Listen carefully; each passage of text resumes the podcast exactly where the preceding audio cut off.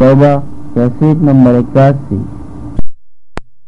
وصل عليهم. إن صلاتك سكن لهم.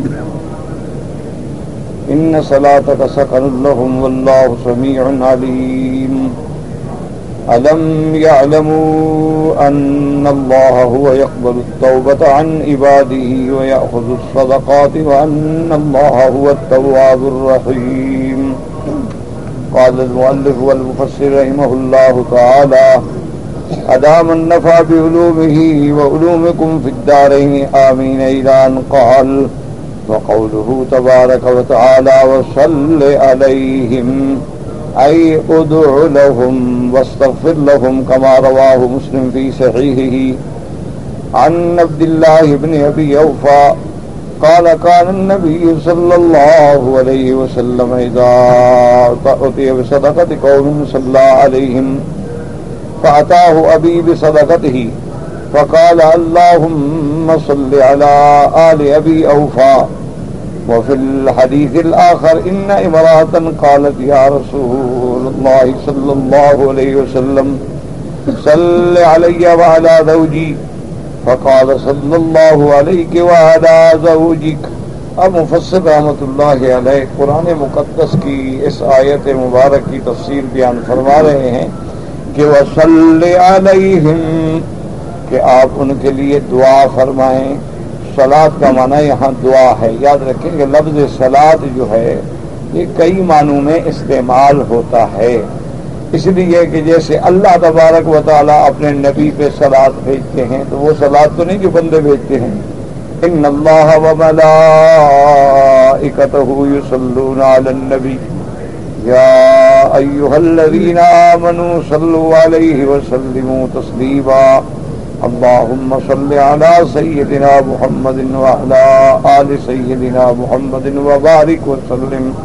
تو سلاد کا معنی رحمت بھی ہے کہ اللہ اپنے نبی پہ رحمت بھیجتے ہیں سلاد پہ معنی استغفار بھی ہے کہ اللہ کے فرشتے جو ہیں وہ مومنوں کے لیے استغفار کرتے ہیں۔ اللہ تبارک و تعالیٰ سے معافی طلب کرتے ہیں۔ سلاد کا معنی دعا بھی ہے۔ اور سلاد کا معنی اس طلاح شرعیہ میں یہ نماز بھی ہے کہ عقیم السلاط وات الزکات یقین السلاد اور فرمایا عقیم السلاط علی دلو کی شمس علاقہ سقط الفجر. ان قرآن الفجر کان مشہودا تو سلاد کا معنی دعا ہے۔ اللہ پاک نے حکم فرمایا کہ میرے محبوب صلی اللہ علیہ وسلم، آپ جب کسی سے صدقات زکات وصول فرمائیں تو ان کے لیے دعا بھی فرمائیں۔ کیونکہ اللہ کے نبی کی دعا کا جو مقام ہے تو کوئی مقابلہ بھی نہیں کر سکتا۔ تو بہرحال یہ حکم جو ہے بطور ظاہر جو ہے خاص ہے، لیکن حکم عام ہے قیامت تک کہ حضور صلی اللہ علیہ وسلم کے بعد جو بھی خلیفہ ہوگا وہ زکوٰۃ لے گا۔ اسی طرح قیامت تک اگر کسی ملک میں اسلامی حکومت نہیں ہے، تو ہر بندہ جو ہے وہ خود زکوٰۃ اپنی ادا کرے گا، چونکہ یہ فریضہ ہے۔ اللہ نے فرض کیا ہے۔ زکوٰۃ دینا جو ہے، یاد رکھو، کوئی احسان کرنا نہیں ہوتا۔ بلکہ اللہ کے فرض اور ہم نماز پڑھتے ہیں تو کس پہ احسان کرتے ہیں؟ نماز ایک فرض ہے۔ اسی طرح حج جو ہے، فرض ہے۔ رمضان المبارک کے مہینے میں روزے رکھنا فرض ہے۔ اسی طرح اپنے اموال کی صاحب نصاب کو زکوٰۃ دینا فرض ہے۔ تو جو چیز فرض ہے، اس کی تو ادائیگی ہماری ذمہ داری ہے کہ ہم خود ادا کریں۔ اس کے لیے چاہے کوئی لینے والا بھی ہو، مانگنے والا بھی ہو، نہ مانگنے والا بھی ہو۔ اور یہ ایک ایسی نعمت ہے کہ علماء اور فقہا اور محدثین فرماتے ہیں کہ زکوٰۃ دینا جو ہے وہ بالکل اعلان دے لوگوں کے سامنے دے اس میں ریا نہیں، بلکہ اس میں دوسروں کو ترغیب ہوتی ہے کہ میں بھی زکوٰۃ ادا کروں۔ اگر نفلی صدقہ ہے یعنی مطلق خیرات کر رہا ہے، تو وہ چھپا کے خیرات کرے۔ اس کو ظاہر نہ کرے۔ ينفقون باللیل سرا وعلانیتا اللہ نے فرمایا، میرے مومن بندے جو ہیں، وہ دن میں، رات میں صدقات کرتے ہیں، ظاہر بھی اور چپکے سے بھی۔ تو علماء نے فرمایا کہ جو زک فرض ہے، جیسے اب فرض نماز ہے، وہ تو ہمیں سب کے سامنے پڑھنی ہے، جماعت کے ساتھ پڑھنی ہے۔ لیکن جو تحجد ہے، نوافل ہے وہ جتنا گھر میں پڑھے، دور پڑھے چھپ کے پڑھے، تو زیادہ ثواب ہے۔ تاکہ ریا سے بچ جائے، شہرت سے بچ جائے، کوئی یہ نہ کہے کہ دیکھو جی بڑا تحجد گزار ہے۔ وہ جتنی اسی طرح جو زکوٰۃ فرض ہے، اس کا دینا جو ہے بالکل کھلے دے یہ زکات کے ہیں، نیت کر کے زکات ادا کرے۔ اس میں چھپانے کی ضرورت نہیں ہے، لیکن اس کے علاوہ جو آپ خیرات کرتے ہیں، صدقات مطلقہ، صدقات نافلہ، اس کے اندر احکام افضل یہی ہے کہ چپکے سے دیں تاکہ ریا بھی نہ ہو اور لینے والا جو ہے بیچارہ وہ شرمندہ بھی نہ ہو۔ اور جو آدمی تمہاری زکات و صدقات لیتے ہیں، علماء نے فرمایا کہ من وجہ وہ آپ پہ احسان کر رہے ہیں۔ کیونکہ اگر وہ نہ ہوتے تو آپ زکات کس کو دیتے؟ اگر وہ نہ ہوتے تو آپ صدقات کس کو دیتے؟ اسی لیے حضرت حسن بصری رحمت اللہ علیہ، جو بہت بڑے محدث بھی ہیں، مفسر بھی ہیں، اولیاء اللہ میں سے بھی ہیں ان کے پاس اگر کوئی غریب اور مسکین آتا تو چادر بچھا کے اس کو بٹھاتے باقاعدہ احترام کے ساتھ اور فرمایا کرتے تھے ہاں اولا برید الآخرہ اور اللہ کے بندو، یہ ڈاکیے ہیں، ہماری خیرات کی ڈاک لے کے آخرت میں پہنچانے والے ہیں۔ ان کی تو عزت کرو، ان کا تو احترام کرو۔ اگر کوئی آدمی تمہارا خط لے کے یہاں سے مدینہ شریف پہنچ جائے تو اس کا احسان ہے اور یہ تو آخرت میں پہنچا رہے ہیں۔ تو اس لیے حضرت حسن بصری رحمت اللہ علیہ یعنی سائل کا اتنا احترام فرماتے تھے۔ اور اسی لیے اللہ نے قرآن میں بھی فرمایا وہ امت سائل فلا تنہر کہ اگر کوئی مانگنے والا آ جائے تو اس کو جھڑکا نہ کرو۔ چلو تم سمجھتے ہو کہ یہ غلط آدمی ہے یا تمہارے پاس نہیں، تو کہہ دو بھائی اللہ کریم، اللہ سخی ہے، تمہیں کسی اور رستے سے دے دیں گے۔ اس کو محبت کے ساتھ، پیار کے ساتھ ٹال دو، اس کو جھڑکنے کا حق کسی کو نہیں پہنچتا۔ ہے اور مومن کی تو یہ صفت ہے وفی حق معلوم والمحروم۔ اللہ نے فرمایا، مومنوں کے مال میں تو حق واجب ہے، مانگنے والوں کے لیے بھی اور نہ مانگنے والوں کے لیے بھی۔ تو اس لیے اللہ نے حکم دیا کہ میرے محبوب، اگر کوئی زکات لے آئے تو آپ ان کے لیے دعا فرمائیں۔ لیکن یاد رکھو، لفظ سلاد بمانے دعا موجود ہے۔ حدیثوں میں بھی حضور نے مانگی ہے دعا اسی لفظ سے۔ لیکن محدثین کرام باقی روایات کی روشنی میں فرماتے ہیں کہ اب یہ لفظ جو ہے وہ تقریباً کثرت استعمال میں مخصوص ہو گیا انبیاء کے لیے۔ جیسے رضی اللہ عنہم و رضو عنہ آپ کسی کو بھی کہہ سکتے ہیں کہ مثلا فلاں امام رضی اللہ عنہ لیکن اب یہ لفظ جو ہے وہ مخصوص ہو گیا ہے اصحاب رسول اللہ، رضوان اللہ علیہم اجمعین۔ تو اس لیے جب میرے محبوب کا نام آئے درو شریف، جب انبیاء کا نام آئے تو علیہ السلاط وسلام اور جب صحابہ کا نام آئے تو رضی اللہ عنہ، جب اہل بیت کا نام آئے تو حضرت حسین، حضرت حسن رضی اللہ عنہما، یہ علیہ السلام، یا امام، یہ لفظ نہ حدیث میں ہے، نہ قرآن میں ہے۔ اور اسی طرح اگر اولیاء اللہ کا نام آئے تو رحمت اللہ علیہ اللہ کی ان پہ رحمت ہوں۔ اس لیے اب حضور نے اس لفظ سے بھی دعا مانگی ہے جیسے امام مسلم نے۔ اللہ نے فرمایا صلی علیہم من صلاتک سکن لهم۔ ای ادعو لهم۔ میرا بدنی آپ ان کے لیے دعا کریں۔ واستغفر لهم۔ ان کے لیے گناہوں کی معافی اللہ سے مانگیں کما رواہ مسلم فی صحیح ان عبداللہ ابن ابی اوفا وہ فرماتی ہیں کہ جب حضور کے پاس کوئی آدمی زکات دینے آتا، صدقات دینے آتا، آپ ان کے لیے دعا فرماتے تھے فاتا ابھی بھی صدقتی میرا ابا بھی آئے زکات کمال لے کر۔ تو حضور پاک نے دعا فرمائی، اللہم صلی علی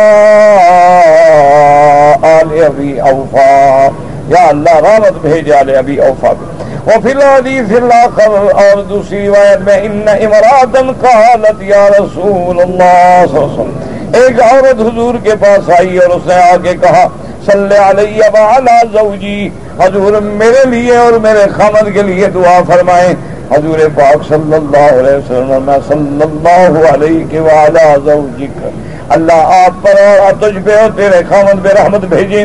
وقوله تبارک و تعالی، ان صلاتك سكن لهم قرأ بعضهم صلواتك على الجميع وآخروا قال وآخرون قرأوا إن صلاتك على الأفراد. سكن لهم، قال ابن عباس، رحمة لهم. وقال قتادة، وقار لهم. اللہ نے فرمایا کہ میرے محبوب، تیرا دعا مانگنا جو ہے ان صلاتک سکن لهم. اب یاد رکھیں، اس میں دو قراتیں ہیں قرآن کے نزدیک. بعد نے جمع کے سیرے سے پڑھا ان سلوات کا اور بعد نے کہا ان صلاة کا بالافراد سکن لهم. آپ کی دعا جو ہے ان کے لیے کیا ہوگا؟ سکن بے معنی رحمت۔ اصل سکن مانا ہے تسکین سے۔ تسکین کا معنی ہوتا ہے تمانین تو اطمینان۔ جب اللہ کی رحمت اترے تو اطمینان حاصل ہوگا۔ اور بعد نے فرمایا ان صلاة کا سکن لهم وقار. میرے مدنی، آپ جب دعا کریں گے تو ان کی عزت بڑھے گی۔ اللہ تبارک و تعالیٰ ان کو عزت دیں گے وقار عطا فرمائیں گے۔ واللہ سمیع علیم۔ واللہ سمیع لدعائکا میرا مدنی تیری دعا کو سننے والا کون ہے؟ اللہ۔ علیم ای بمن یستحق ذالک من کا ومن هو اہل له اور اللہ جاننے والے ہیں کہ تیری دعاؤں کا کون حقدار ہے اور کون حقدار نہیں۔ تو جو حقدار ہے، اس میں اللہ کی رحمتیں نازل ہوں گی۔ اور جو حقدار نہیں ہے وہ محروم ہو جائیں گے۔ قال الامام احمد رحمہ اللہ تعالی، حدثنا وقیع قال حدثنا ابو الامیس ابو الامیس النبی بکر بن عمر بن عتبہ بن لحذیفہ عن ابیہ ان النبی صلی اللہ علیہ وسلم كان اذا دعا لرجل نصابته واصابت ولده وولد ولده، ثم رواه عن نبي نعيم عن مسعر۔ عن ابي بكر بن عمرو بن عتبة عن ابن حذيفة قال مسعر وقد ذكره مرة عن حذيفة ان الصلاة النبي صلى الله عليه وسلم لتدرك الرجل وولده وولد ولده.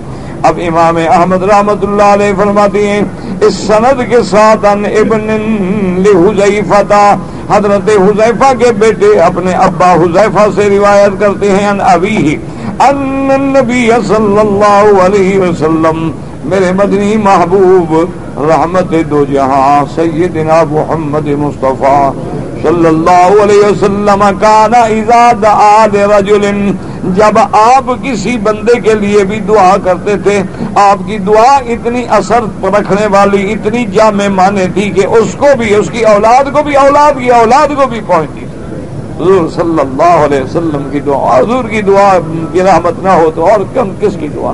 اس لیے صحیح حدیث میں آتا ہے کہ حضرت انس رضی اللہ تعالیٰ عنہ، جو خادم رسول اللہ صلی اللہ علیہ وسلم، میرے محبوب کے خادم ہیں ایک دن میرے محبوب خوش بیٹھے ہیں۔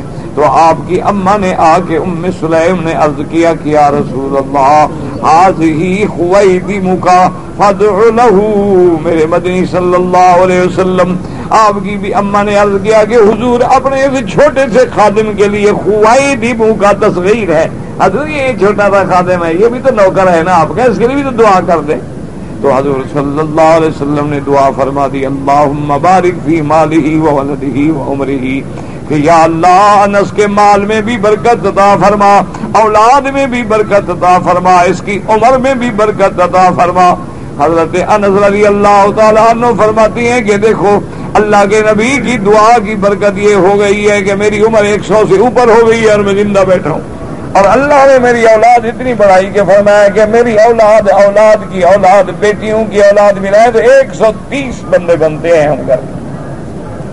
اور حضرت رضی اللہ تعالیٰ فرماتی ہیں کہ حضور کی دعا کی برکت ہے کہ سارے مدینے والوں کے باغ سال میں ایک دفعہ پھل لاتے ہیں، لیکن میرے باغ میں سال میں دو دفعہ پھل لاتا ہے۔ اور اسی طرح حضرت انس رضی اللہ تعالیٰ نے کہا کہ یہ حضور کی دعا کی برکت ہے کہ میرے باغ میں جو ریحان ہے، ریحانہ کی جو بوٹی ہے، اس کی خوشبو ایسی ہے جیسے مسک کی خوشبو ہو۔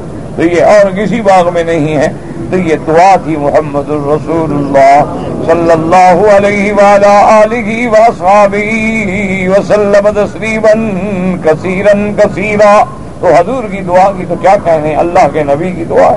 تو صرف اس بندے کو نہیں فائدہ ہوتا تھا، بلکہ اس کو بھی، اس کی اولاد کو بھی، اولاد کی اولاد کو بھی فائدہ ہوتا وقوله تبارك وتعالى ألم يعلموا أن الله يقول التوبة عن عباده ويأخذ الصدقات هذا تأييد إلى التوبة والصدقة اللتين كل منهما يحط الذنوب ويمحصها ويمحقها وأخبر تعالى أن كل من تاب إليه تاب عليه وان تصدق بصدقة من كسب حلال فإن الله تعالى يتقبلها بيمينه فيربيها لصاحبها اب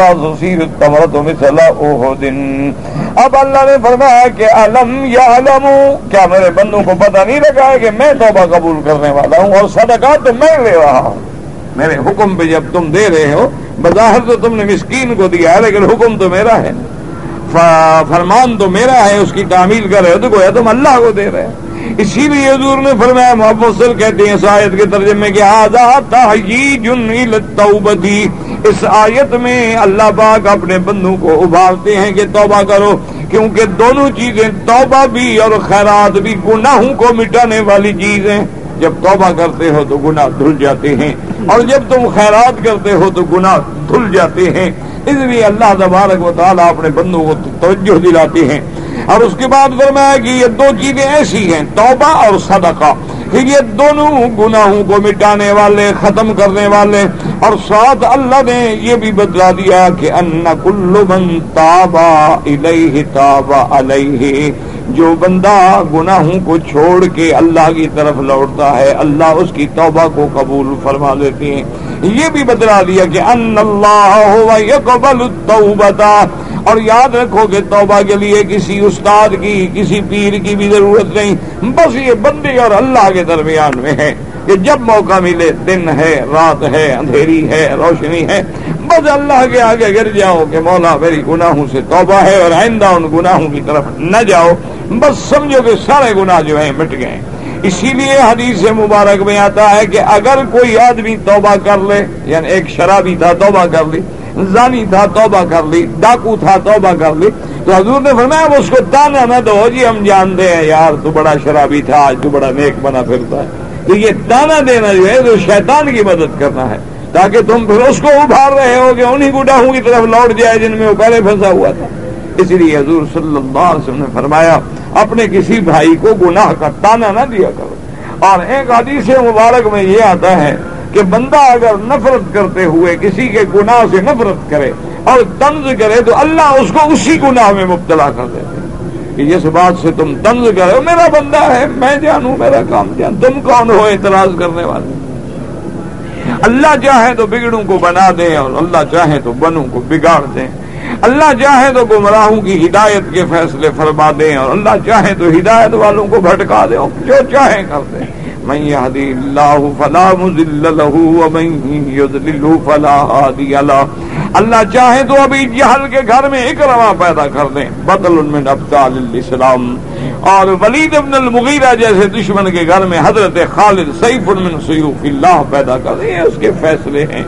اور وہ چاہے تو حضرت نوح کے گھر میں بیٹا کافر پیدا کر دیں، حضرت نوح کی بیوی کافر، حضرت لوت علیہ السلام کی بیوی کافر اور فرعون کی بیوی جو ہے وہ ماشاء اللہ بی بی آسیہ جو ہے وہ جنت میں سب سے افضل ہے۔ یہ اللہ کا نظام ہے، کسی پہ طنز نہ کیا کرو۔ کسی کے گناہوں کو دیکھ کے نفرت نہ کیا کرو۔ نفرت گناہ سے کرو گناہ گار سے نہ کرو۔ اور یاد رکھو، جو بندے بیچارے گناہوں میں مبتلا ہیں، وہ بھی تو بیمار ہیں۔ تو بیمار کا طریقہ یہ تو نہیں ہوتا کہ گھر میں کوئی مریض ہو جائے تو اس کو اٹھا کے سڑک پہ پھینک دو۔ اس کے لیے آپ ہسپتال جاتے ہیں، ڈاکٹروں کے پاس جاتے ہیں، حکیموں کے پاس جاتے ہیں، اس کے کھانے کا خیال کرتے ہیں، پرہیز کراتے ہیں، اس کی رات دن خدمت کرتے ہیں۔ اسی طرح جو لوگ گناہوں میں مبتلا ہیں، وہ بھی واجب الرحم ہیں کہ ان پہ آپ رحم کریں، ان کے ساتھ شفقت کا معاملہ کریں، ان کے ساتھ مدد کریں اور انہیں اس جہنم سے نکالنے کی کوشش کریں۔ اللہ تبارک و تعالیٰ پھر اپنے بندوں جب تم بندوں پہ رحم کرو گے تو اللہ تبارک و تعالیٰ تم پہ رحم فرمائیں گے۔ حدیث مبارک ہے، حضور نے فرمایا، من رحم رحمہ، جو آدمی کسی بندے پہ رحم کرتا ہے تو اللہ اس پہ رحم کر دیتی ہے کہ یہ بندہ ہو گیا رحم کر رہا ہے، میں تو رحم الرحمین تو میں کیسے رحم نہ کروں؟ اور اس کے بعد مفسر رحمت اللہ علیہ فرماتی ہیں کہ ایک حدیث مبارک میں یہ بھی آتا ہے، ومن تصدق بصدقۃ من کسب حلال۔ اور جو بندہ اللہ کے رستے میں خیرات کرے، لیکن شرط ہے کہ حلال کے پیسے سے، حلال کی کمائی سے خرچ کرے، حرام اللہ قبول نہیں کرتے، یاد رکھے۔ ان اللہ طیب لا يقبل الا الطیب اللہ پاک ہے بغیر پاک چیزوں کے، کوئی قبول نہیں فرماتے ہیں۔ بھائی کیا ہے؟ اللہ کے بندے، کیا؟ دفاع کرو فون کو، ہم ذمہ دار ہیں، آپ کے درس میں بیٹھ کے فون سنتے رہو تماشا بنایا ہوا۔ لا حول ولا قوت الا بالله یہی مانا ہے، اذا قرئ اس کے بعد فون سنو۔ سننا ہے، جا کے دور بیٹھ جاؤ۔ ہمیں پتا ہے کہ آپ کے پاس موبائل ہے، آپ ٹیلی فون والے ہیں۔ اللہ کے بندے، خدا کا گھر ہے، اللہ کا حرم ہے، قرآن کی مجلس ہے، کچھ تو ادب سیکھو۔ یہ جو آپ اتنے عرصے سے بیٹھنے والے ہیں، آپ میں بھی ادب نہ ہو تو عام آدمی میں ہم کیا شکایت کریں؟ لا حول ولا قوت الا باللہ العلی العظیم۔ اللہ تبارک و تعالی رحمت فرمائے۔ یاد رکھیں کہ مسجد میں اللہ نے کافروں کی صفت بیان کی ہے۔ وما کان صلاتهم عند البيت الا مقاء و تصدیہ کہ کافر جو تھے نا، مسجدوں میں سیٹیاں مارتے تھے، شور کرتے تھے، تالیاں پیٹتے تھے۔ تو اب وہ شور چاہے آپ فون پہ کریں یا کیسے کریں، تو یہ صفت مسلمانوں کی نہیں۔ اور حضور صلی اللہ علیہ وسلم کی صحیح حدیث مبارک ہے کہ مسجد میں بیٹھ کے جو بندہ مباح کلام یعنی کلام ایسی جس پہ گناہ نہیں مباح کلام کرتا ہے تو اس کی نیکیاں ایسے جھڑ جاتی ہیں جیسے سخت ہوا میں درخت خشک کے پتے جھڑ جاتے ہیں۔ فی بیوت ادن اللہ ان ترفع ویذکر فی حسمہ ویسبح له فیہا بالغدو والآصال۔ تو میرے بھائی اللہ کے گھر ہیں۔ اور خاص طور پہ قرآن کی مجالس جو ہے یہ تو اتنی اہم ہے کہ حضرت اکرما جب قرآن پڑھتے تھے تو پڑھتے پڑھتے جو فوراً دماغ جاتا نا کہ ہاں جا کلام اور بھی میرے اللہ کا کلام ہے، بے ہوش ہو جائے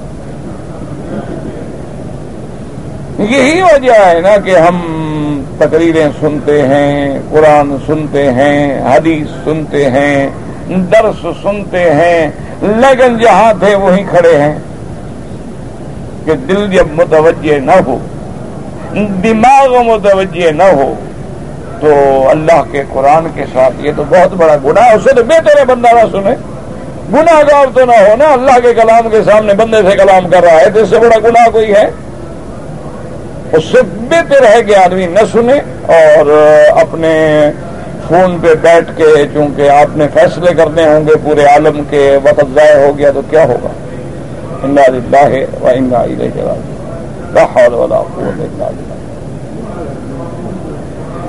اب جناب حضور صلی اللہ علیہ وسلم کی حدیث مبارک فرمایا من تصدق بسبقت من کسب حلال۔ یاد رکھو، حلال سے خیرات کیا کرو، حرام سے بچو، حرام قبول نہیں ہوتا۔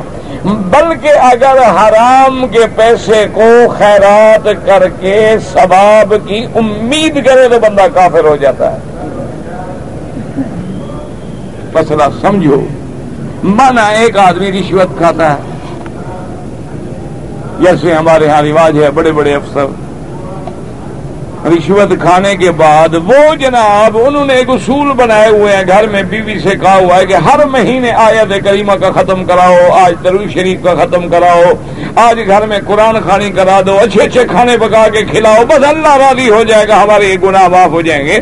وہ حرام کھلا کے اللہ کو راضی کرنا چاہتا ہے تو بندہ کافر ہو جاتا ہے۔ گناہ نہیں، کافر ہو جاتا ہے۔ ایک ہے گناہ، ایک ہے کفر۔ اللہ معاف کرے، اس کو تو فوراً توبہ کر کے دوبارہ کلمہ پڑھنا چاہیے۔ حرام جو ہے، اللہ کی ذات پاک ہے۔ جب پاک ہے تو پاک قبول کرے گا یا نا پاک قبول کرے گا؟ ان اللہ جمیل۔ اسی طرح آتا ہے، ان اللہ طیب لا يقبل الا الطیب۔ اللہ کی ذات پاک ہے اور پاکیزہ چیز کے۔ تم بجائے ایک لاکھ خیرات کرنے کے، ایک سو ریال خیرات کرو، لیکن حلال کا حوض میں زیادہ فائدہ ہے۔ تمہارے پاس ایک ریال ہے، حلال کا ہے، وہ خیرات۔ تمہارے پاس کچھ نہیں ہے، کسی کو پانی پلا دو۔ تمہارے پاس اتنی توفیق بھی نہیں ہے، تو ساتھی کو، بھائی کو ذرا مسکرا کے مل لو۔ السلام علیکم، کیا حال ہے؟ خیریت ہے؟ مسلمان کے دل میں خوشی ڈالنا جو ہے، اللہ اس کا بھی صدقے کا ثواب دیتے چلو، میرے بندے کے بلا اور تو ہے کچھ نہیں بیچارے چلو، کسی بھائی کو مل رہا ہے کہ تو اس کے ساتھ خوش ہو کے اور اچھے طریقے سے پیش آ رہا ہے، تو اس لیے ہمیشہ یاد رکھیں کہ جب بھی خرا خیرات کریں، اپنی خالص کمائی سے خیرات کریں۔ اپنی حلال کی کمائی سے خیرات کریں۔ اور حرام کے بالکل قریب نہ جائیں اور حرام سے بچنے کی کوشش کریں اور حرام کا پیسہ دے کے یہ امید رکھنا کہ اس پہ مجھے ثواب ملے گا تو آدمی کافر ہو جائے۔ اس لیے توبہ کریں۔ اللہ تبارک و تعالیٰ چونکہ اس بلا میں تو ہر آدمی مبتلا ہے۔ بڑے بڑے ہم نے دیکھے ہیں، سود خور ہیں، ہر سال بندوں کو حج پہ بھیج دیتے ہیں۔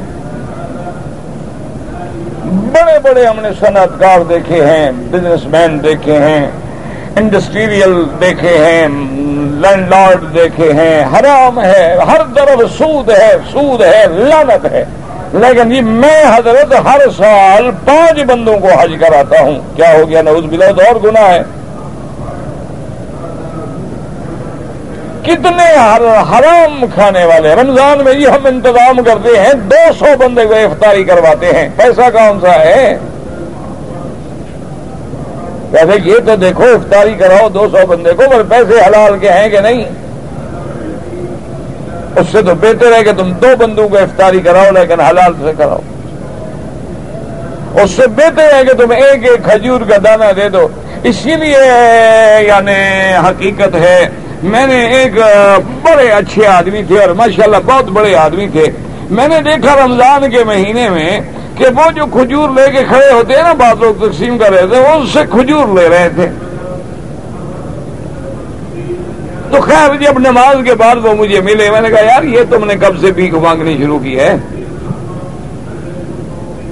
کہنے لگا جی کیوں خیر ہے؟ میں نے کہا آج میں نے دیکھا تھا، تم کھجوریں لے رہے تھے۔ تم تو خود کروڑوں پتی آدمی لوگوں کو کھجوریں دیا کرے، تم بھی وصول کرنے آ جاتے ہو۔ اس نے کہا، مکی صاحب، آپ نے پکڑ لیا مجھے، تو اس لیے میں بتاتا ہوں، میں جو لے آتا ہوں، وہ خیرات کر دیتا ہوں۔ میں ان لوگوں سے اس لیے لے لیتا ہوں، پتہ نہیں میرے مال میں حلال ہو نہ ہو، یہ تو حلال ہے نا میرے لیے۔ تاکہ میرا روزہ تو حلال سے افطار ہو جائے۔ کم از کم میں افطار تو حلال سے کروں نا پتا نہیں میرے مال میں کوئی شبہ ہو۔ تو احتیاط والے لوگ جو ہیں وہ اس طرح کرتے ہیں۔ کہ جی ٹھیک ہے میں بڑا آدمی ہوں، کیا ہے؟ لگن دینے والا کھڑا ہے؟ اگر میں نے ایک کھجور بھی لے لی تاکہ پہلے تو میرے منہ میں حلال جائے۔ تو اس لیے ہمیشہ احتیاط کیا کریں اور دیکھیں کہ اللہ بدلہ کتنا دے رہے ہیں۔ فرماتے ہیں کہ اگر تم نے ایک کھجور کا دانہ خیرات کیا، اللہ راضی ہو کے اس کو جبل عہد کے برابر بنا کے قبول کرتے ہیں۔ کہ میرے بندے کیوں اللہ کو ضرورت تھوڑی ہے؟ تو اس لیے فرمایا کہ جب تم حلال کے پیسوں سے خرچ کرتے ہو اور بڑی چھوٹی سی چیز ہے اور تم دے بھی کیا رہے ہو کہ منت سد کب صدقتن اللہ یا تقبل بے اللہ اپنے داہنے ہاتھ سے گویا قبول فرماتے ہیں۔ بھائیو ربی حال صاحب ہی پھر اپنے بندے کے لیے اس کی اس کو پالتے ہیں۔ حتیٰ کہ تمرد مسلا عہد حتیٰ کہ کھجور کا دانہ ہو تو وہ بھی پہاڑ عہد کے برابر ہو جاتا۔ کما جا ابھی الحدیث رسول اللہ صلی اللہ علیہ وسلم، کما قال الثوری وحقیق الہوا نباد رسول قاسم محمد انه سمع ابا هريره رضي الله تعالى عنه يقول قال رسول الله قال رسول الله صلى الله عليه وسلم، الله يقول الصدقة فيأخذها بيمينه. فيربي حالياتكم ويربي حالياتكم ماره حتى إن اللقمة تكون تكون مثل أهد اب اس حدیث سے مبارک میں آتا ہے، حضرت ابھی ہنرا کہتی ہیں کہ میرے آقا سرکار مدینہ صلی اللہ علیہ وسلم نے فرمایا حضور پاک صلی اللہ علیہ وسلم نے فرمایا، ان اللہ یقبل الصدقہ جب تم خیرات کرتے ہو، اللہ قبول فرماتی ہیں اور گویا کہ اپنے دائنے ہاتھ سے لیتے ہیں۔ بھائی ربی اس کو بڑھاتے ہیں، پالتے ہیں، تربیت کرتے ہیں۔ کما ربی آدکم میں رہو جیسے تم کسی بچڑے کی، کسی جانور کے چھوٹے بچے کو پالتے ہو نا، بڑا ہو جاتا ہے۔ اللہ تیرے چھوٹے صدقے کو بھی بڑھا دیتے ہیں۔ اور اس کے بعد حضور نے فرمایا، ان لکمت تکول تکون مثلا احد۔ تم ایک لقمہ روٹی کا جو دیتے ہو، اللہ اس کو عہد پہاڑ کے برابر بڑھا کے ثواب عطا فرماتی ہیں۔ وتصدیق ذالک فی کتاب اللہ عز وجل۔ اب مفسر رحمت اللہ علیہ فرماتی ہیں کہ جو حضور پاک نے فرمایا ہے، اس کی تصدیق اللہ کے قرآن میں موجود ہے کہ علم یا ان اللہ ہوا یقبل یقبل التوبتا ان عبادی و یا خود صدقات اللہ نے قرآن میں فرمایا کہ تم نہیں جانتے ہو کہ اللہ تبارک و تعالیٰ ہی توبہ قبول کرتے اور تمہارے صدقات تو خدا لے رہے ہیں۔ جب خدا کے حکم پہ دے رہے ہو، چاہے تم سے یہ مسکین لے رہا ہے، تو گوئے اللہ لے رہے ہیں۔ وقت ساگر بھی تاریخ بھی ترجم عبد اللہ نے شاعر سکسکیت دمشقی وسی وکان احد الفقهاء. روان معاویت رضی اللہ عنہ غیرو وکان حوشب بن سعیف السکسکی الحمسی قال غدا الناس في زمان معاوية رضي الله تعالى عنه عليهم عبد الرحمن بن خالد بن الوليد. فغل رجل من المسلمين مئة دينار رومية. فلما قفل الجيش ندم واتى الامير فابى ان يقبلها منه. قال قد فرق الناس من قد تضات الله في يوم القيامه فجعل الرجل يستقر الصحابة يقول من ذلك. فلما قدم دمشق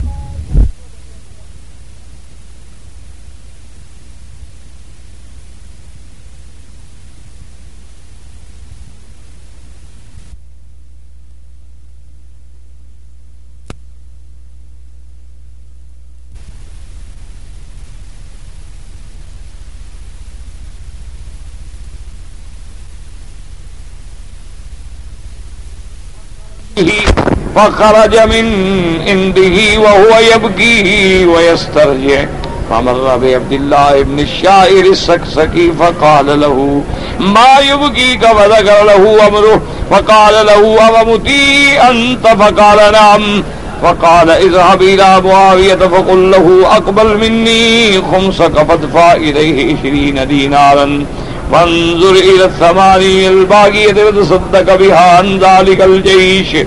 فإن الله يقبل التوبة عن عباده وهو أعلم بأسمائهم ومكانهم ففعل الرجل فقال معاوية رضي الله عنه لن أكون أبطيته بها أحب إلي من كل شيء نملكه أحسن الرجل اب مفسر رحمت اللہ علیہ فرماتے ہیں کہ ایک بڑا عجیب واقعہ گزرا ہے۔ اب دلہ ابن شاعر سکسکیت دمشقی کے بارے میں آتا ہے، یہ بہت بڑے فقیر تھے۔ ان کے زمانے میں غزل نازفی زمان معاویت رضی اللہ عنہ، حضرت امیر معاویہ کے زمانے میں مسلمانوں نے جہاد کی۔ وعلیہم ان جہاد کرنے والوں، مجاہدوں کا جو امیر تھے، وہ کون تھے؟ عبد الرحمن ابن خالد ابن الولید۔ وہ تھے حضرت خالد ابن الولید کے بیٹے حضرت عبد الرحمان وہ امیر تھے۔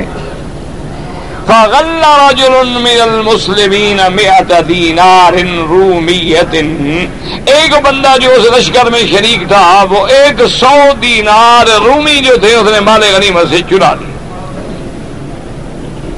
فلما کفل الجیش، جب قافلہ چل پڑا، اب وہ چرانے والا جو ہے، نہ دما اس کو ندامت ہوئی کہ میں نے تو بڑی غلطی کی کہ مال غنیمت سے میں نے چرایا۔ اطل امیرا حضرت امیر یعنی عبد الرحمان ابن خالد کے پاس آیا کہ حضرت یہ میں نے چوری کی تھی، غلطی کی تھی، اللہ معاف کرے، آپ قبول کریں۔ فبا قبل بن ہو کہا، میں نہیں قبول۔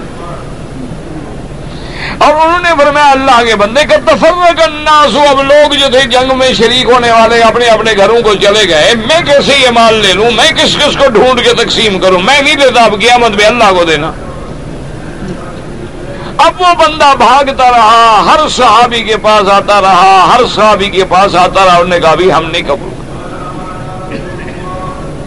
اس کے بعد پھر وہ حضرت امیر معاویہ رضی اللہ تعالیٰ عنہ کی خدمت میں گیا، اس نے کہا جی ایسے غلطی ہو گئی تھی مہربانی کرے یہ قبول کرنے۔ ہم نے پھر میں نہیں میں نہیں قبول پھر وہ لوگ جنگ والے چلے گئے، میں کس کس کو جا کے ادا کروں؟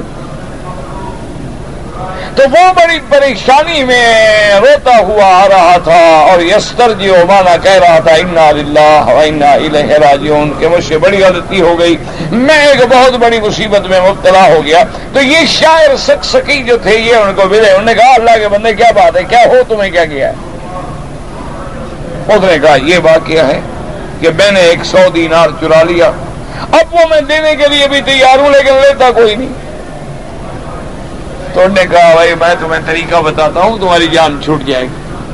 انہوں نے کہا، مہربانی کرو، کیسے؟ انہوں نے کہا، حضرت معاویہ کے پاس جاؤ، اس سے کہو کہ دیکھو بھائی، بات یہ ہے کہ مال غنیمت میں خمس جو ہے وہ جاتا ہے بیت المال میں۔ چار حصے جو ہیں وہ تقسیم ہوتے ہیں مجاہدین کے۔ ٹھیک ہے، تمہیں پتہ نہیں ہے کہ مجاہدین کون کون تھے، لیکن خمس تو تم لو نا بیت المال کا۔ اور جب وہ خمس تم سے لے لیں گے تو گویا بیس بیس دن تو چلے گا باقی اسی رہے گا خمس ان کو دے دو باقی چار حصے تقسیم کر دو اللہ کو تو پتا ہے نا کون کون تھے اللہ ان کو ثواب عطا فرما دیں گے تو حضرت معاویہ کی خدمت میں حاضر ہوا اور اس نے کہا کہ حضرت بات سنیں آپ کی بات ٹھیک ہے کہ جو مجاہدین تھے پتہ نہیں کون کون تھا ان کا آپ کو پتہ نہیں لیکن خمس جو ہے وہ تو بیت المال میں جائے گا نا پانچواں حصہ تو قبول کریں نا انہوں نے کہا ہاں یہ تو ٹھیک ہے تو پانچواں حصہ انہوں نے لے لیا اور باقی اس نے خیرات کر دیا۔ اس نے کہا اللہ عالم اسماء اللہ کو ان کے ناموں کا بھی پتا ہے، ان کی جگہ کا بھی پتا ہے، سب کو اللہ ثواب پہنچا دیں گے۔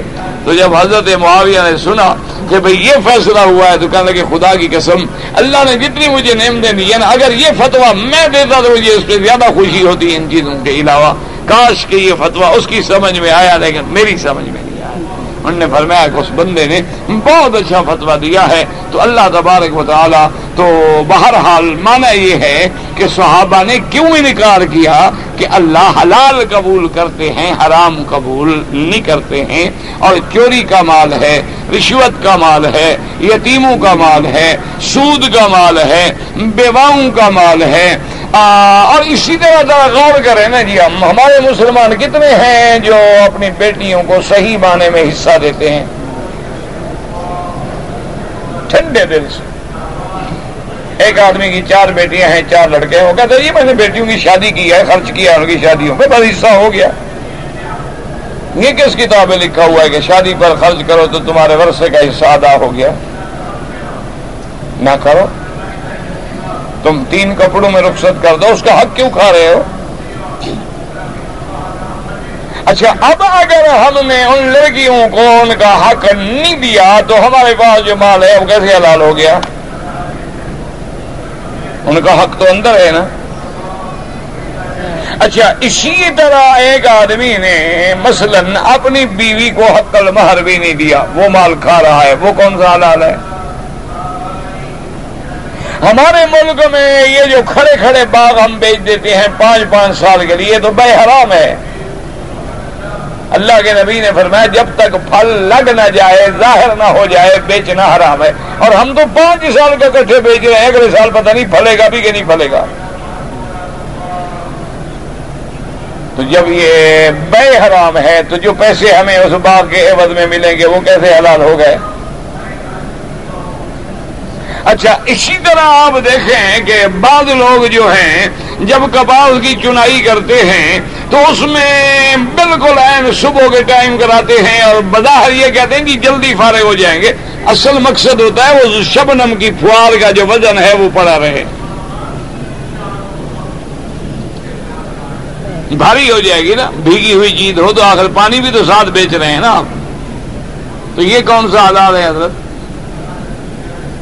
ہمارا تاجر جو دکان پہ کھڑا ہے، آپ جاتے ہیں کہ حضرت میں نے یہ اینک لینی ہے، وہ کہتا ہے جی تین سو ریال کی آدمی مہربانی کرو، کچھ رعایت کرو۔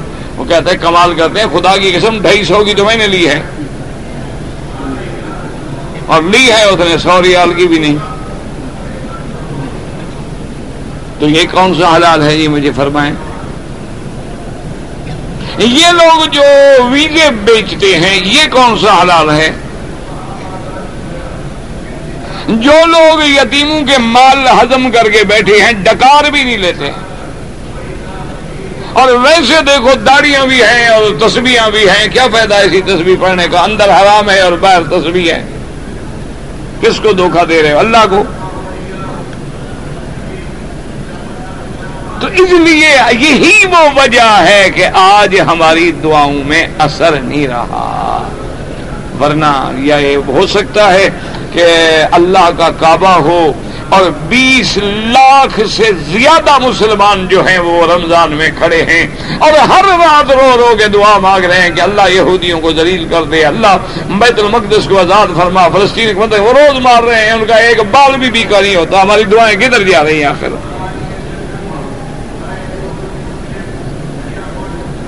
روز ہم دعائیں کر رہے ہیں۔ اللہ کشمیری مسلمانوں کی رحم فرما، جان بال آبرو عزت کی روز مر رہے ہیں بیچارے۔ یہ کیا ہو رہا ہے؟ وجہ کیا ہے؟ اندر حلال ہو تو دعا منظور ہو۔ آدمی ماشاء اللہ جناب، ساٹھ ہزار روپے، چالیس ہزار، پینتالیس ہزار، بتیس ہزار خرچ کر کے عمرے پہ آ رہا ہے۔ آتے ہوئے بھی سگریٹ پیتا ہوا آیا ہے، شیو کراتا ہوا آیا ہے، مکہ مدینہ دیکھ کے بھی اسی طرح جا رہا ہے۔ فائدہ آنے کا۔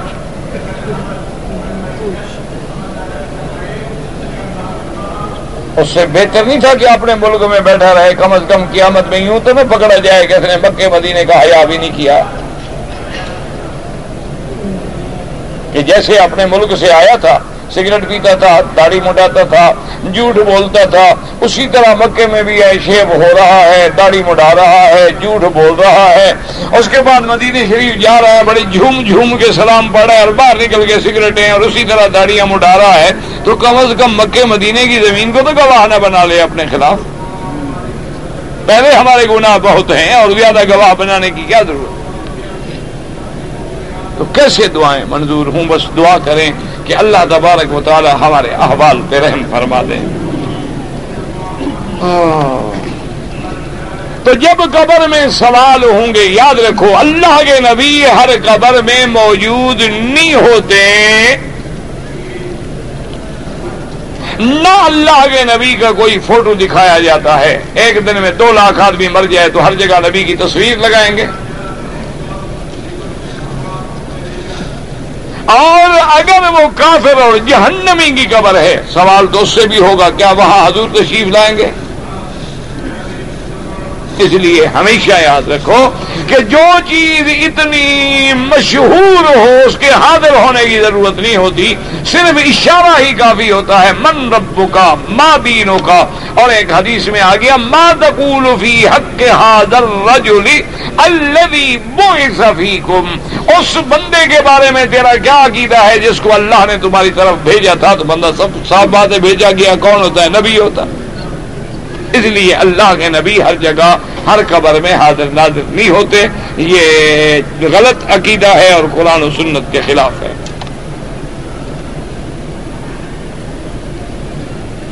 کہتے ہیں جی کہ مرنے کے بعد جو قبر میں سوال جواب ہوگا، اگر ایک آدمی کو تین دن لگ گئے دفن ہونے میں تو فرشتے کھڑے رہیں گے، انتظار کریں گے، قبر کا مانا یہ ضروری تو نہیں کہ اسی قبر میں ہے، جہاں رکھا ہے وہی پوچھ لیں گے۔ جب مر جاؤ نا، پھر ملیں گے انشاءاللہ آخرت میں۔ ابھی عقل لڑانے کی کوئی ضرورت نہیں۔ آدمی آگ میں بھی جل جائے، وہی اس کی قبر ہے۔ پانی میں ڈوب جائے، وہی اس کی قبر ہے۔ تلاجے میں رکھا ہے، وہی اس کی قبر ہے۔ جہاں ہے، وہاں اللہ پاک کے فرشتے۔ اگر ماں کے پیٹ میں جا کے بچے کی تصحیح کر لیتے ہیں تو قبر میں یا جہاں رکھا ہو، وہاں پہنچنا کیا مشکل ہے؟ یہ بلا وجہ عقل لڑانے کی ضرورت نہیں ہوتی۔ اگر ایک آدمی اپنی بیوی کے بستان چوستا رہا اور اتفاق سے بیوی کا دودھ بھی آ گیا کچھ نہیں ہوتا، نکاح شکا نہیں ٹوٹتا۔ نکاح بڑی پکی چیز ہے۔ یہ اس وقت ٹوٹتا ہے جب دو سال کی عمر میں بچہ ہو اور کسی عورت کا دودھ پیے تو وہ ماں بن جاتی ہے۔ تین سال، چار سال کے بعد دودھ پیے یا جوان ہو کے دودھ پیے تو بالکل نہیں ٹوٹتا، نکاح نہیں ٹوٹتا۔ اور دو فائدے بھی ہیں تمہارے لیے کہ گھر میں بکری رہنے کی بھی کوئی ضرورت نہیں، بیوی کی بیوی ہے، دودھ کا دودھ ہے۔ دو فائدے ہو گئے۔ ہے اور فلمیں شلمیں دیکھو تو کافی ترقی کرو گے۔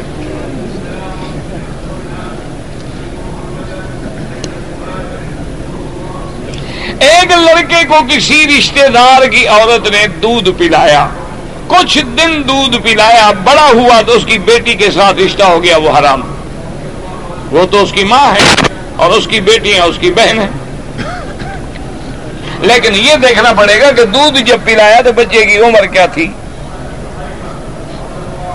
یہ ضرور دیکھنا ہوگا۔ بہرحال یہ پتہ کر لیں اور مقامی علماء سے بات کر لیں۔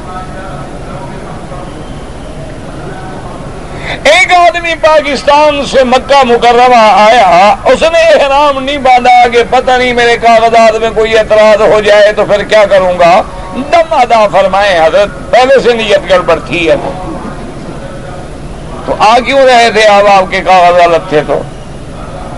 بہرحال آپ نے احرام نہیں باندھا، عمرہ بھی کریں اور ایک بکری دم بھی ادا کریں مکے میں ذبح کر کے غریبوں کو کھلائیں۔ اگر کوئی آدمی سڑک پہ مال بیچتا ہے اور بلدیا والے پکڑ لیتے ہیں، ان کو حق ہے کہ قانون کی خلاف ورزی کیوں کر رہا؟ سارا راستہ روکا ہوا ہے، بندے گزر بھی نہیں سکتے۔ اگر وہ اتنی سختی نہ کرے نا، تمہیں نماز بھی نہ پڑھنے دے، یہاں زیادہ بیچنا شروع کر دیں۔ آپ نے دیکھا نہیں کہ باہر نکلو، حرم کی حدود کے اندر بیچ رہے ہیں۔ لحاظ ہی نہیں، خوف خدا ہی نہیں۔ بہرحال نظام کو قائم رکھنے کے لیے افسر کو حق ہے کہ اس کا مال ضبط کر لے۔ بعد میں اس کو وہ نیلام کرتا ہے تو جو خریدے گا اس کے لیے جائز ہے۔ یہ نہیں کہ ان کے ساتھ مل کے لے لے گیا ذرا سستا مجھے دے دو نا۔ نیلام کرے نیلامی میں لے لو۔ یعنی آپ دیکھیں، آپ لفٹ سے اترے عورتیں بیٹھی ہیں، سودے پہ ایسے بکری بکری ہوتے ہوتے بندہ درمیان سے گزر نہیں سکتا تھا اس اچھا اسی طرح خیرات کا حال ہے۔ ایک آدمی کو تم ایک ریال دے کے دیکھ دو ان شاء اللہ دبارے کو تعالیٰ دو سو فقیر چڑھ جائے گا، آئندہ توبہ کر لو گے خیرات کرنے سے۔ کپڑے پھاڑ دیں گے اور بغیر اگر دو آدمی کے احرام کی چادریں ہوں اور وہی اتار دے کرے گا کیا غریب؟ انا ہے وہ انا راجعون۔ یہ تو بکھاری ہیں پیشہ ور لوگ ہیں، ان کو تو دینا بھی گناہ ہے۔ جو مستحق کو اس کو دیا کریں۔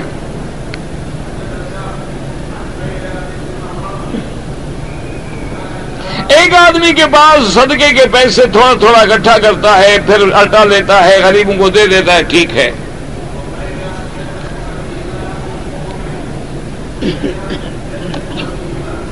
میں انیس سو ترانوے سے آتا ہوں، آپ کا درس سنتا ہوں اور آپ کی بیعت کرنا چاہتا ہوں۔ یہ کسی پیر کی بیعت کرو، میرے جیسے بدکار بندے کی بیعت کر کے کیا کرو گے؟ میں چور قوم کا آدمی ہوں، کوئی نہ سید ہوں، نہ قریشی ہوں۔ ساری برادری میری ابھی تک ڈاکے کا کام کرتی ہے۔ ایک آدمی پتہ نہیں اللہ کی رحمت ہوگی ہمارے والدین پہ کہ وہ مولوی بن گئے تو ہم مولوی بن گئے، اتفاق سے۔ ویسے وہ ہماری قوم ابھی تک بھی نہیں مانتی کہ ہم مولوی ہیں۔ تو تم میرا بھائی کسی سالے آدمی کی، اللہ والے کی بیعت کرو۔ میرے جیسے بدکار کی بیعت کر کے کیا حاصل ہوگا؟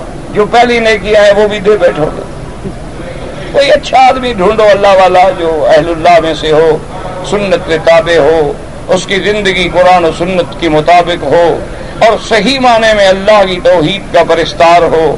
حضور مدنی پاک کی سنت کا فدا کار ہو۔ ایسے بندے کو تلاش کر کے بیت کر دو اللہ والے بہت ہیں، ہر ملک میں موجود ہیں۔ آپ کی مہربانی کہ آپ کا میرے بارے میں اچھا گمان ہے۔ ویسے مسلمانوں کو یہ حکم ہے کہ دوسرے کے بارے میں اچھا گمان رکھیں۔ لیکن میں آپ کو اپنی حقیقت بتا رہا ہوں، اس لیے کہ آپ دھوکھے میں نہ آئیں۔ اگر آپ ہمارے گناہ دیکھ لیں تو آئندہ میری شکل بھی نہ دیکھو۔ یہ اللہ کا کرم ہے کہ اللہ نے پردہ ڈالا ہوا ہے، ہمیں مولوی بنا کے بٹھایا ہوا ہے۔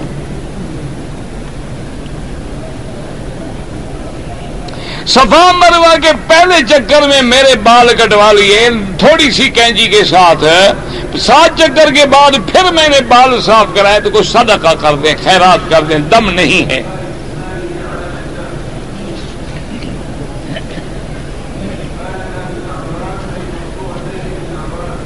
ایک آدمی گیارہ تاریخ کو مینار سے واپس آ گیا، اپنے مکان پہ بیٹھا رہا، طواف نہیں کیا، بارہ تاریخ کو طواف کیا، پھر چلا گیا، کوئی جرمانہ نہیں، ٹھیک ہے۔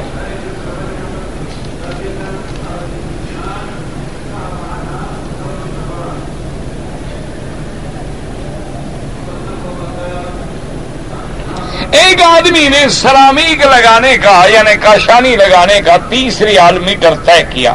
مالک مکان سے۔ پھر اس نے آدمی ڈھونڈے، ان سے بیسری حال میں اتفاق کوئی بات لیکن کام ٹھیک ہونا چاہیے۔ یعنی کہ تیس والا کام تو ٹھیک ہو اور بیس والا گزارے کا ہو کہ تم باہر جاؤ تو نکل آئیں گے باہر۔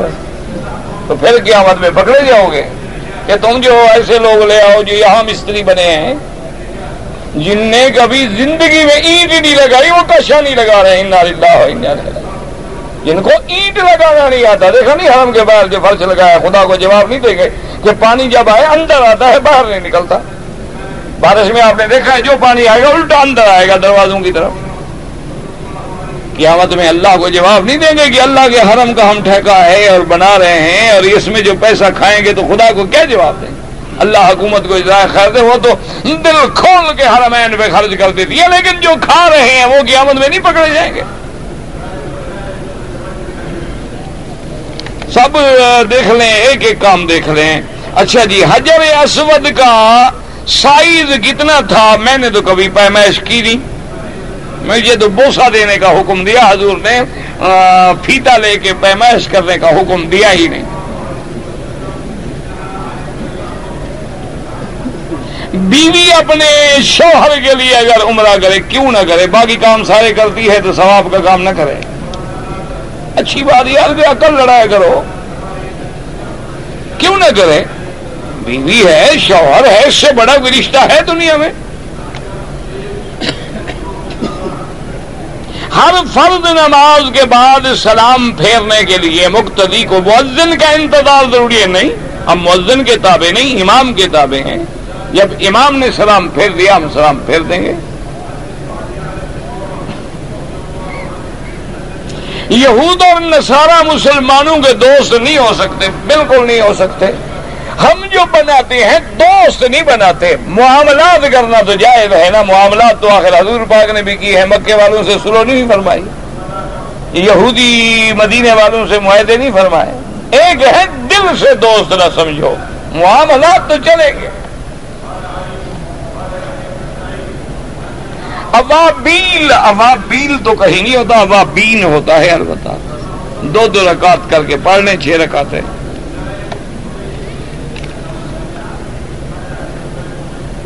حضور صلی اللہ علیہ وسلم کا سایہ مبارک تھا۔ حضور محمد ابن عبداللہ ہیں، بشر ہیں، کیوں نہیں تھا؟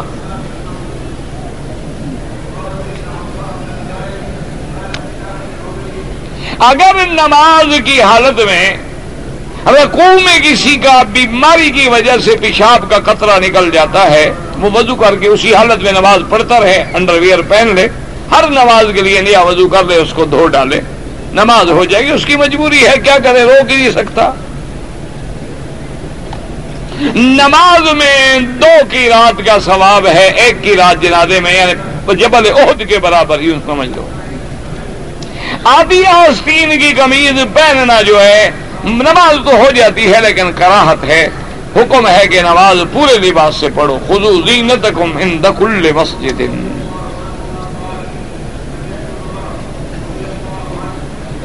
اگر حرم شریف میں چپل گم ہو جائے تو باہر پڑے ہیں، لے لوں نہ جائز۔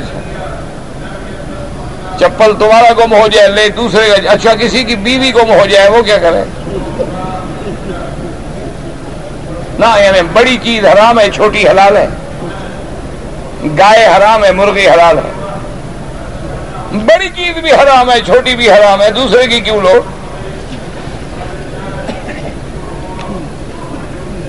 مدینہ منورہ اگر زیارت کے لیے جائیں تو واپسی پہ عمرہ ضروری ہے۔ عمرہ نہیں کرو گے، دم دینی پڑے گی۔ اگر میں مکے میں کام کرتا ہوں، چھٹی پہ گھر جاؤں، واپسی پہ عمرہ ضروری ہے، آپ نکات سے آئیں گے، ورنہ دم دینی پڑے گی۔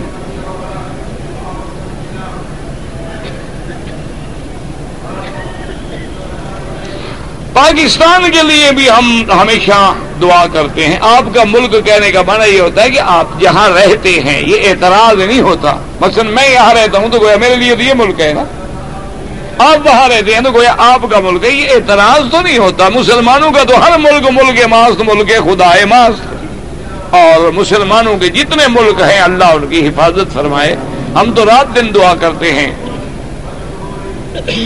اللہ تعالیٰ اپنے بندے کو دنیا میں مل سکتا ہے، نہیں مل سکتا ہے، نہ دیکھ سکتے ہو، قیامت میں دیکھو گے انشاءاللہ۔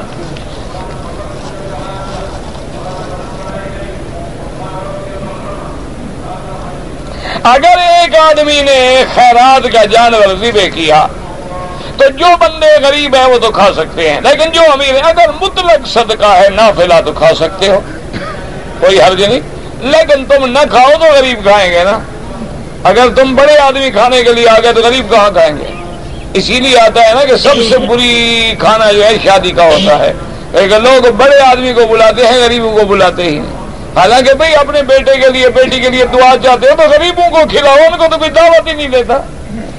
سب بڑے بڑے لوگ لوگ دیکھیں گے، اتنی کاریں آئیں، اتنی گاڑیاں آئیں، امیر آئے، وزیر آئے، بڑی شادی ہوئی۔ کیا مٹی کی شادی ہوئی کہ غریب کو روٹی نہیں ملی؟ غریب شادی گھر کے قریب گزرے، ڈنڈے لے کے بھگا دیتے۔ یہ کون سی شادیاں ہیں؟ حضور صلی اللہ علیہ وسلم کے لیے آپ خیرات کر، جیسے قربانی حضور نے بھی کی ہے۔ باقی عمرہ، حج جب حکم نہ ہو وسیعت نہ ہو تو نہیں کر سکتے طواف کی زیادہ فضیلت ہے، یہ صف اول کی۔ صف اول تو نماز کے وقت ہوگی نا۔ طواف تو ہر وقت ہوگا۔ جب صف اول ہوگی، طواف تو ہوگا ہی نہیں۔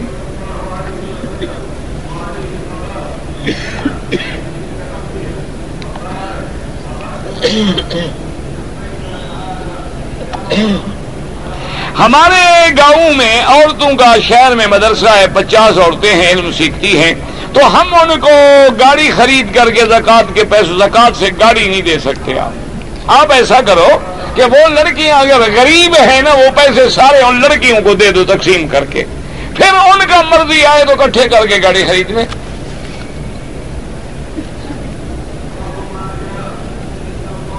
عورت کا حالت احرام میں چہرے پہ کپڑا نہ لگے، ایسے کپڑا ڈال دے کے پردہ بھی رہے اور چہرے پہ کپڑا بھی نہ لگے۔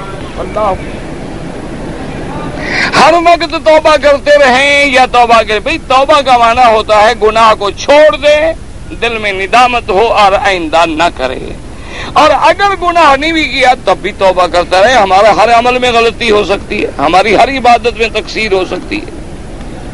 مہندی کے ذریعے اگر ہاتھ پاؤں میں پھول بناتے ہیں، عورتیں اگر بنائیں لگائیں تو کوئی منع نہیں۔ لیکن کہتے جی کہ میلاد النبی میں قیام کرنا جو ہے یعنی جو لوگ میلاد مناتے ہیں حضور پاک کا، صلی اللہ علیہ وسلم اور پھر کھڑے ہو جاتے ہیں کہ جی کھڑے ہو جاؤ، کھڑے ہو جاؤ، حضور آ گئے۔